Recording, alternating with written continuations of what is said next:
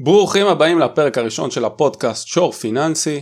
בימים אלה השקל נחלש מול הדולר בצורה שהיא די משמעותית והיום אני הולך לדבר על איך הדבר הזה משפיע על ההשקעות שלנו בשוק ההון. פתיח קצר ומתחילים.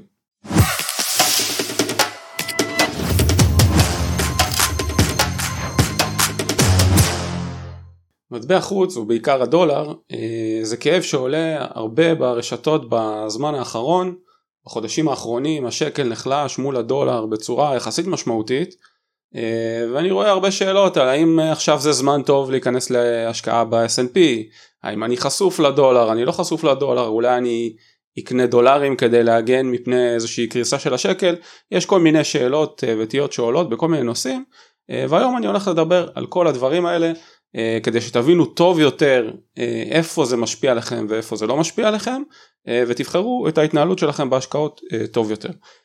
אני אתחיל בעובדה שרובנו חיים בשקלים, מה הכוונה?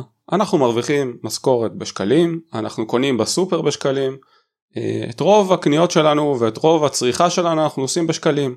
עכשיו חלק מהצריכה היא באמת במטבע חוץ, בדולר, אם אנחנו קונים באמזון, באלי אקספרס, אני לא יודע איפה אתם קונים, אבל רוב הצריכה שלנו היא בשקלים ואנחנו בעיקר מושפעים מהאינפלציה והאם הכוח של השקל קונה לנו יותר או פחות מוצרים. אה, איפה נכנסת ההשפעה של מטבע חוץ או נניח הדולר על החיים שלנו? אז כשאנחנו רוכשים מוצרים באופן ישיר, למשל אם אנחנו קונים באמזון משהו שעולה 100 דולר, אז יכול להיות שאנחנו נצטרך לשלם 300 שקל בשביל ה-100 דולר האלה או 400 שקל, זה פה משפיע עלינו. ויש גם השפעה על מוצרים שאנחנו צורכים אה, שמושפעים ממחיר הדולר מול השקל באופן עקיף. למשל אם אנחנו מתדלקים ומחיר הדלק מושפע מהמטח אז אנחנו מושפעים מהשינויים אה, בלי שאנחנו מודעים לזה לפחות לא באופן ישיר. מה שצריך לעניין אותנו זה כמה בפועל השינוי במטח משפיע עלינו ביום יום. זאת אומרת כמה אה, מדד המחירים לצרכן או סל המוצרים שאנחנו קונים מתייקר אם אה, הדולר מתחזק מול השקל.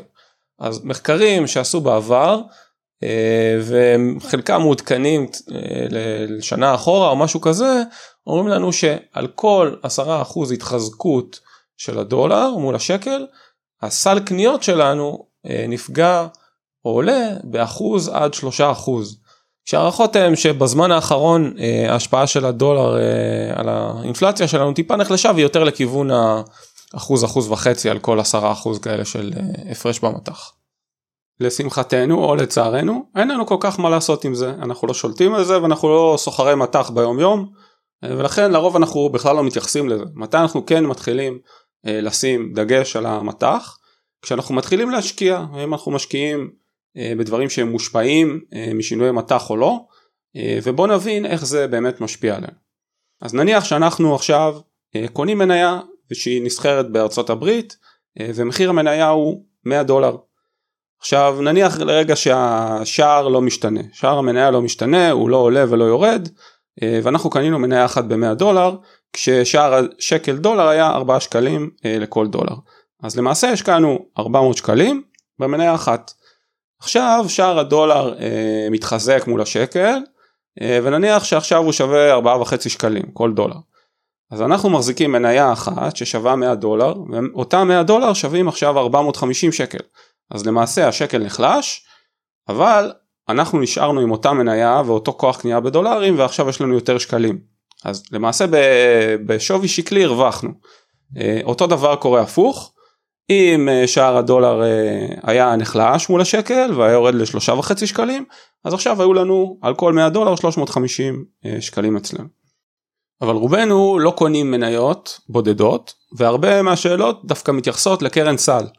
וחלקנו חושבים שאם אנחנו קונים בשקלים או בדולרים את הקרן סל זה אולי משנה ומשפיע אם כדאי לי להמיר עכשיו את הכסף לדולרים ולקנות או לא. אז אנחנו קודם כל צריכים להבין מה זאת קרן סל ואיך היא עובדת כדי להבין מה ההשפעה. אני לא אכנס יותר מדי לעומק, אני רק אגיד שקרן סל זה מכשיר פיננסי שעוזר לנו לחקות אה, מדד מסוים.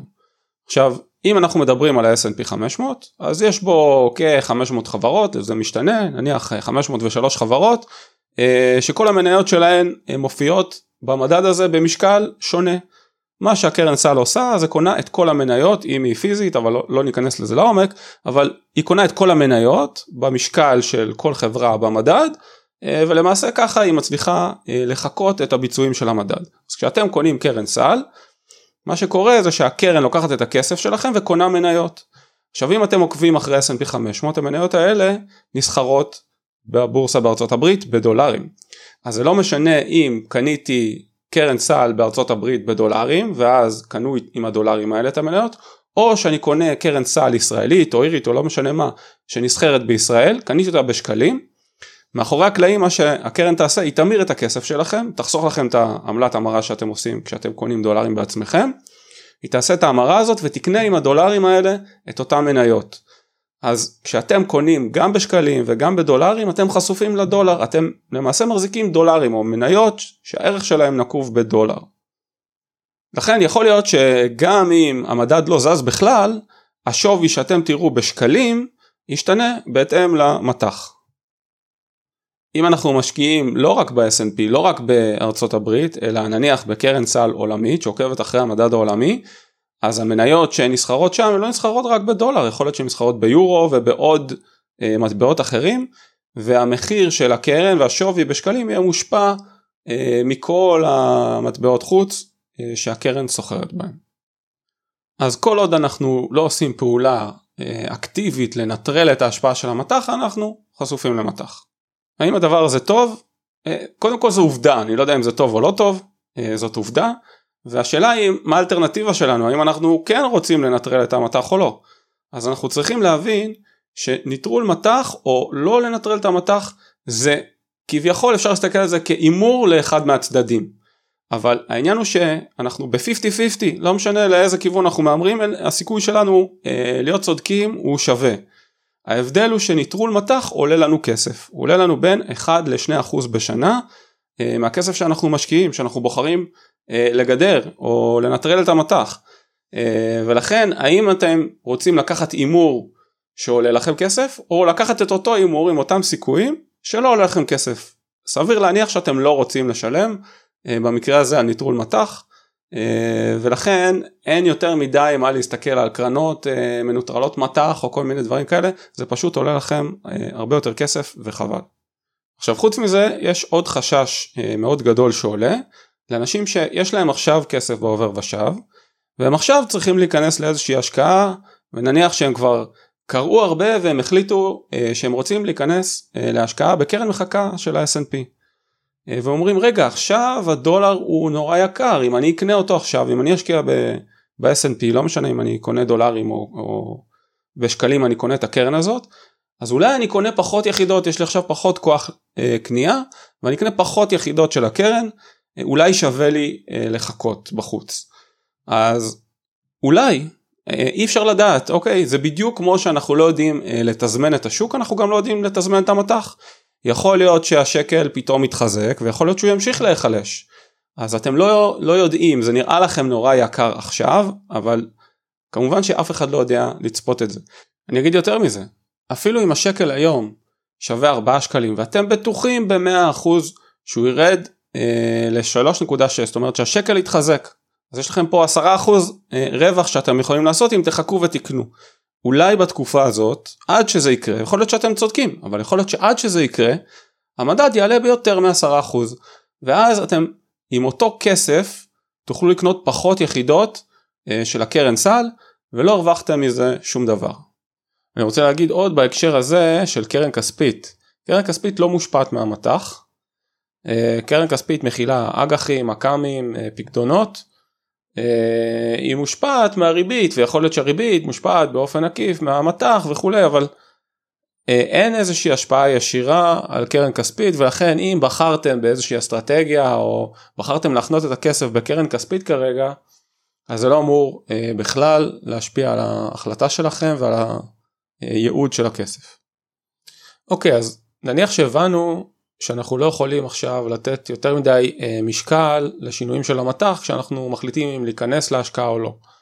עדיין הרבה פעמים עולה איזשהו חשש והוא גם לא קשור רק למטח אלא חשש כללי כזה של להיכנס עם, עם סכום גדול נניח שעכשיו אה, אתם יושבים עם אה, 200 אלף שקלים בעובר ושב והחלטתם להשקיע ואתם מפחדים לשים עכשיו את הכל כי אתם מפחדים לקנות ביקר לא משנה אם זה בגלל שהמטח והדולר יקר או בגלל שהמדד נורא עלה ואתם חוששים שפתאום הוא ירד והייתם יכולים אולי לחכות ולקנות ביותר זול.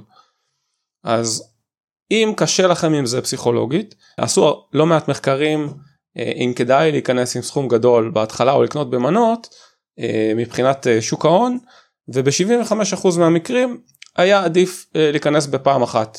עכשיו ב-25% מהמקרים היה עדיף להיכנס במנות. אז אם קשה לכם פסיכולוגית עם האחוזים האלו אם אתם לא בטוחים אז אתם יכולים לפעול בפעולה של מיצוע קנייה במנות קטנות. עכשיו מה גודל כל מנה? אין לזה באמת חוק מדויק.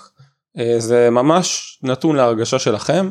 אני אקח דוגמה נניח אם אתם עכשיו עם 200 אלף שקלים אה, ואתם נורא חוששים אז תיקחו לא יודע 30 אלף שקלים ראשונים או 50 אלף שקלים ראשונים אה, תעשו את הקנייה הראשונה תחכו יום תחכו שבוע אתם יכולים להחליט שאתם מחלקים את זה לפעם בחודש ולקנות 4 או 5 פעמים פעם בחודש ויכול להיות שגם אחרי שתעשו כבר את הקנייה הראשונה ותראו שהמדד והמטח זזים ולא יותר מדי או, או כמו שציפיתם או שפתאום זה ירד ואתם מרגישים שהנה זה הזמן ואתם רוצים לקנות עכשיו בכל הכסף שנשאר אז תשנו את האסטרטגיה ותקנו. אה, זה בעיקר אמור לעזור לכם להתמודד פסיכולוגית עם להיכנס באיזושהי נקודה של חוסר ודאות כזאת של יורד או עולה עכשיו אה, ואם אני פספסתי או הרווחתי. אה, ככל שאתם מצאו את זה יותר, אה, תעשו יותר פעולות, אז אתם תקנו בממוצע לאורך זמן. עכשיו, זה קורה כשיש לנו סכום גדול שאנחנו צריכים להכניס להשקעה עכשיו, בין אם אנחנו מסיטים אותו במסלול סולידי למסלול מנייתי באיזשהו חיסכון פנסיוני, ובין אם זה כסף שישב בעובר ושב הרבה זמן והחלטתם להשקיע, או כסף שקיבלתם מאיזה מכירה של נכס נדל"ני למשל, אז פתאום יש לכם איזה סכום גדול. אבל רוב הזמן לאורך uh, חיי ההשקעה שלנו הכסף ברובו מושקע או לפחות מה שהחלטנו להשקיע לטווח ארוך מושקע ואנחנו כל פעם מוסיפים מעט כסף זה יכול להיות 500 שקלים בחודש זה יכול להיות 2,000 זה יכול להיות uh, אה, 15,000 אני לא יודע כמה אתם חוסכים בחודש אבל כשאתם מכניסים מנות קטנות כאלה אז למעשה אין לזה באמת השפעה uh, אם אתם קניתם בנמוך או בגבוה כי בסופו של דבר אם הכנסתם אה, אלף שקלים וקניתם את זה באחוז יותר יקר אז נו אז הפסדתם אה, עשרה שקלים בסדר? בפעם הבאה תרוויחו את העשרה שקלים האלה. אה, אז אתם צריכים להסתכל על זה רגע במובן האבסולוטי ולראות שאתם לא באמת מפסידים או מרוויחים פה הרבה ולאורך זמן זה כמובן מתמצע ובכלל הפעולה הזאת וההרגל הזה של להשקיע כל זמן קבוע אה, בלי לנסות לתזמן את זה הם יעזרו לכם להתמודד עם זה פסיכולוגית הרבה יותר טוב אה, כי בסופו של דבר ההשקעה שלנו היא מאוד מושפעת מפסיכולוגיה וגם אתם פשוט תחסכו המון זמן אה, להיכנס ולעשות פעולה פעם בחודש נניח או אפילו פעם בשלושה חודשים פעולת קנייה בשער הנוכחי בשעה קבועה אפילו בלי להסתכל בכלל על הגרף זה לוקח שתי דקות. אם אתם מחליטים שאתם מנסים לתזמן את זה אפילו במהלך היום אתם תמצאו את עצמכם מתעסקים בקנייה הזאתי הרבה יותר זמן. פתאום uh, תיתנו הוראה וזה לא נקנה וזה עכשיו ירד או עכשיו עלה ותשנו את ההוראה שלכם. uh, פשוט באמת באמת חבל על הזמן. uh, זה לא משנה כמה אתם תנסו בממוצע פעם אתם תקנו גבוה ופעם נמוך. פשוט קבלו את זה ותחסכו לעצמכם המון כאב ראש. כל עניין התזמון הזה גם מתחבר ואני רוצה לגעת בזה גם לכמה דקות לחסכונות הפנסיונים שלנו. הרבה אנשים אה, עושים כל מיני שינויים אה, ומנסים לתזמן את השוק עם החסכונות הפנסיונים. רגע עכשיו אה, הבורסה נפלה אולי אני אצא מהמסלול המנייתי שאני נמצא בו למשהו סולידי יותר. אז כשאתם עושים את זה קודם כל זה לא טוב לתזמן זה אנחנו חושב שכבר דיברנו על זה אבל יותר חשוב לי להגיד זה שהרבה אנשים נופלים בזה שהם לא רואים באמת את השווי האמיתי ביום שהם עושים את השינוי. החסכונות הפנסיוניים בדרך כלל אה, קרן השתלמות, פנסיה, אה, ביטוח מנהלים למי שיש, שזה מוצר פח אבל לא נדבר על זה היום. אה, כל המוצרים האלה כשאתם נכנסים לאתר של החברה, חברת ביטוח ומסתכלים מה הביצועים, אז הם תמיד מעודכנים לסוף החודש הקודם והם צריכים להתעדכן עד ה-15 לחודש. זאת אומרת שאם אתם עכשיו באוקטובר אז ב-14 לאוקטובר אתם תראו את סוף אוגוסט ורק ב-15 לאוקטובר אתם תראו את סוף אה, ספטמבר. זה אומר שכל מה שאתם רואים הוא תמיד שווי שמעודכן בין אה, שבועיים לחודש וחצי אחורה.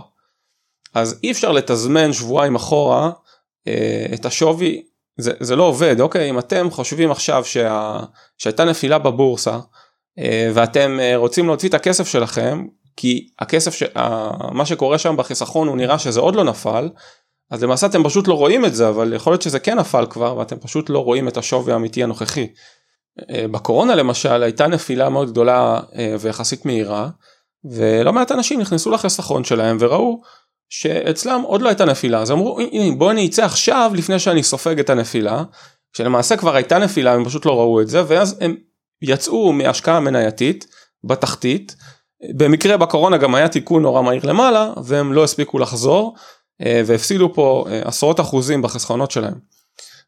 עכשיו תראו אפשר לעבור מסלולים. זה בסדר אה, להחליט שעכשיו משנים אסטרטגיה ואנחנו רוצים יותר להיחשף למניות או פחות להיחשף למניות אנחנו מרגישים שהתנודתיות אולי גדולה לנו מדי ואנחנו מחפשים מסלול יותר סולידי אה, אז אם אתם משנים אסטרטגיה או אם אתם בונים אסטרטגיה אפשר לעשות שינויים אין שום בעיה עם זה ולא צריך לתזמן פשוט עושים את השינויים לפי אסטרטגיה. אבל באופן כללי גם כדי להתמודד נכון יותר עם המצבי קיצון ולא פתאום אה, לקבל החלטות מתוך איזשהו אה, משבר שקורה או מתוך לחץ או חוסר ידע, אה, כדאי מאוד שתבנו אסטרטגיה, כדאי שתבינו את המוצר שאתם משקיעים בו, בין אם זה כמו שדיברנו היום, איך המטח משפיע, בין אם להבין איך שוק ההון מתנהג במשברים, האם כדאי לצאת ולחזור אחר כך או לא, שזה חד משמעית אני אומר לכם שלא, אבל אתם צריכים לחקור את זה ולהבין את זה, אתם צריכים לראות איך השוק התנהג אה, במשברים בעבר, איך אתם אה, מסוגלים להתמודד עם תנודתיות, אם אתם יכולים לקחת אה, על עצמכם תנודתיות של 20, 30, 40 אחוז, אה, כשאתם אמנם יודעים שאתם צריכים את הכסף אה, רק בעוד 20 או 30 שנים, אבל עדיין לא כל אחד מסוגל להסתכל על התיק שלו נחתך, לפעמים זה חסכונות שלקח לכם המון שנים אה, לצבור, אה, השקעתם אותם ופתאום אתם רואים מינוס אה, מאות אלפי שקלים ולא מסוגלים להתמודד ואז עושים את ההחלטה שזהו אני לא מסוגל יותר אפילו שאני בהפסד אני יוצא. וזה למעשה מקבע את, ה, את ההפסד שלכם. ואתם לא תהנו מהעליות שיגיעו לפחות סטטיסטית בהמשך ולא תתקנו את, ה, את הנפילה הזאת. אז כדי לא להגיע למצב הזה, לא להגיע למצב שאתם אה, נלחצתם והגעתם למצב שלא הייתם מוכנים ולא הבנתם את ההשפעות ואז קיבלתם החלטה לא טובה ועצרתם את האסטרטגיה באמצע, בגלל זה חשוב להבין במה אנחנו משקיעים ואת כל ההשפעות אה, מסביב. אז אני אומר אל תקשיבו אף פעם לאיזה מישהו שכתב לכם איזה תגובה ברשת החברתית ואמר לכם כן כדאי לכם אה, לפזר ולהשקיע במדד העולמי או ב-S&P 500. אתם צריכים להבין מה זה אומר אז במקרה הזה עכשיו כשהשקל נחלש אז אה, זה בא קצת לטובתנו. זאת אומרת השקל נחלש אבל אנחנו נניח מי שהשקיע במדד עולמי או ב-S&P אז מה שהוא רואה בשקלים זה עליית ערך אפילו עליית ערך מאוד גדולה כי גם הדולר מאוד התחזק וגם המדדים עלו בחודשים האחרונים. אז אם אנחנו מסתכלים הייתה לנו עליית ערך גדולה אבל מצד שני אה, יכול להיות שבהמשך השקל פתאום מתחזק ואפילו אם המדד יעלה אז הערך שלנו בשקלים ירד. אז אנחנו צריכים להבין את החשיפה הזאת וזה יכול לעבוד לשני הכיוונים. עכשיו אני לא אומר אל תשקיעו אה, ותחשפו למדדים בחו"ל זה ממש לא מה שאני אומר. אני רק אומר שצריך להבין את ההשפעות ולדעת שבטווח הארוך לפחות על פי מה שאנחנו יודעים לפי המחקרים שנעשו עד היום, ההשפעות של המטח הן יהיו יחסית שוליות בטווח ארוך, בטח של 15-20 שנה. אז דיברנו הרבה על אה, השקעות לטווח ארוך, אה, אבל מה קורה אם יש לנו השקעה לטווח קצר? אז נכון אמרנו איזושהי מילה, איזה שקרן כספית שהיא שקלית, אה, לא מושפעת לפחות באופן ישיר מהשינויים במטח. אבל לפעמים אתם מחזיקים קצת כסף אה, למשל נתקלתי באיזושהי שאלה שמישהו אומר תראה יש לי אה, יורו שאני מחזיק בצד אני יודע שאני הולך לעשות קנייה ביורו הזה איזושהי השקעה נדל"נית עם היורו בעוד שנה בערך אז מה אני עושה עכשיו? האם אני צריך להתגונן מול המטח הזה או לא? האם אני רוצה קרן כספית אה, שקלית אולי קרן כספית ביורו? ובמקרה הזה אני אומר תראו יש לכם עכשיו את הכסף ביורו ואתם יודעים שהסכום הזה אמור להספיק לכם לתשלום ביורואים בעוד שנה אז אם אתם נשארים בשקלים או שמים את הכסף בקרן כספית שקלית או לא משנה באיזשהו מכשיר שקלי אז אתם כן מהמרים פה על המטח ויכול להיות שלא יהיו לכם מספיק יורואים לשלם בעוד שנה. אז אם אתם יודעים שהכסף הזה הולך להיות אה, משולם אה, ואתם יודעים מה הערך שלו במטבע חוץ שאתם תצטרכו אז פתרון של קרן כספית אה, ביורו הוא יכול להיות פתרון מאוד מאוד טוב אה, כדי לשמור על ערך הכסף שלכם מול האינפלציה אבל במטבע שבו אתם תשתמשו בכסף. זהו אז עכשיו אתם יודעים איך המטח משפיע על ההשקעות שלכם וזה הזמן לשים עוקב, לעשות לייק, לשתף את המשפחה, החברים ומי שזה לא יהיה כדי שגם הם ידעו. אם יש לכם שאלות, אם אתם רוצים אה, לפתח דיון על מה שהיה בפרק, אז יש את הקבוצה שור פיננסי בפייסבוק, אתם יכולים לעקוב אחריי אה, בטוויטר, אה, ביוטיוב, אה, לחפש עוד כל מיני תכנים שאני מעלה, אה, ונתראה בפרק הבא, תודה שהאזנתם.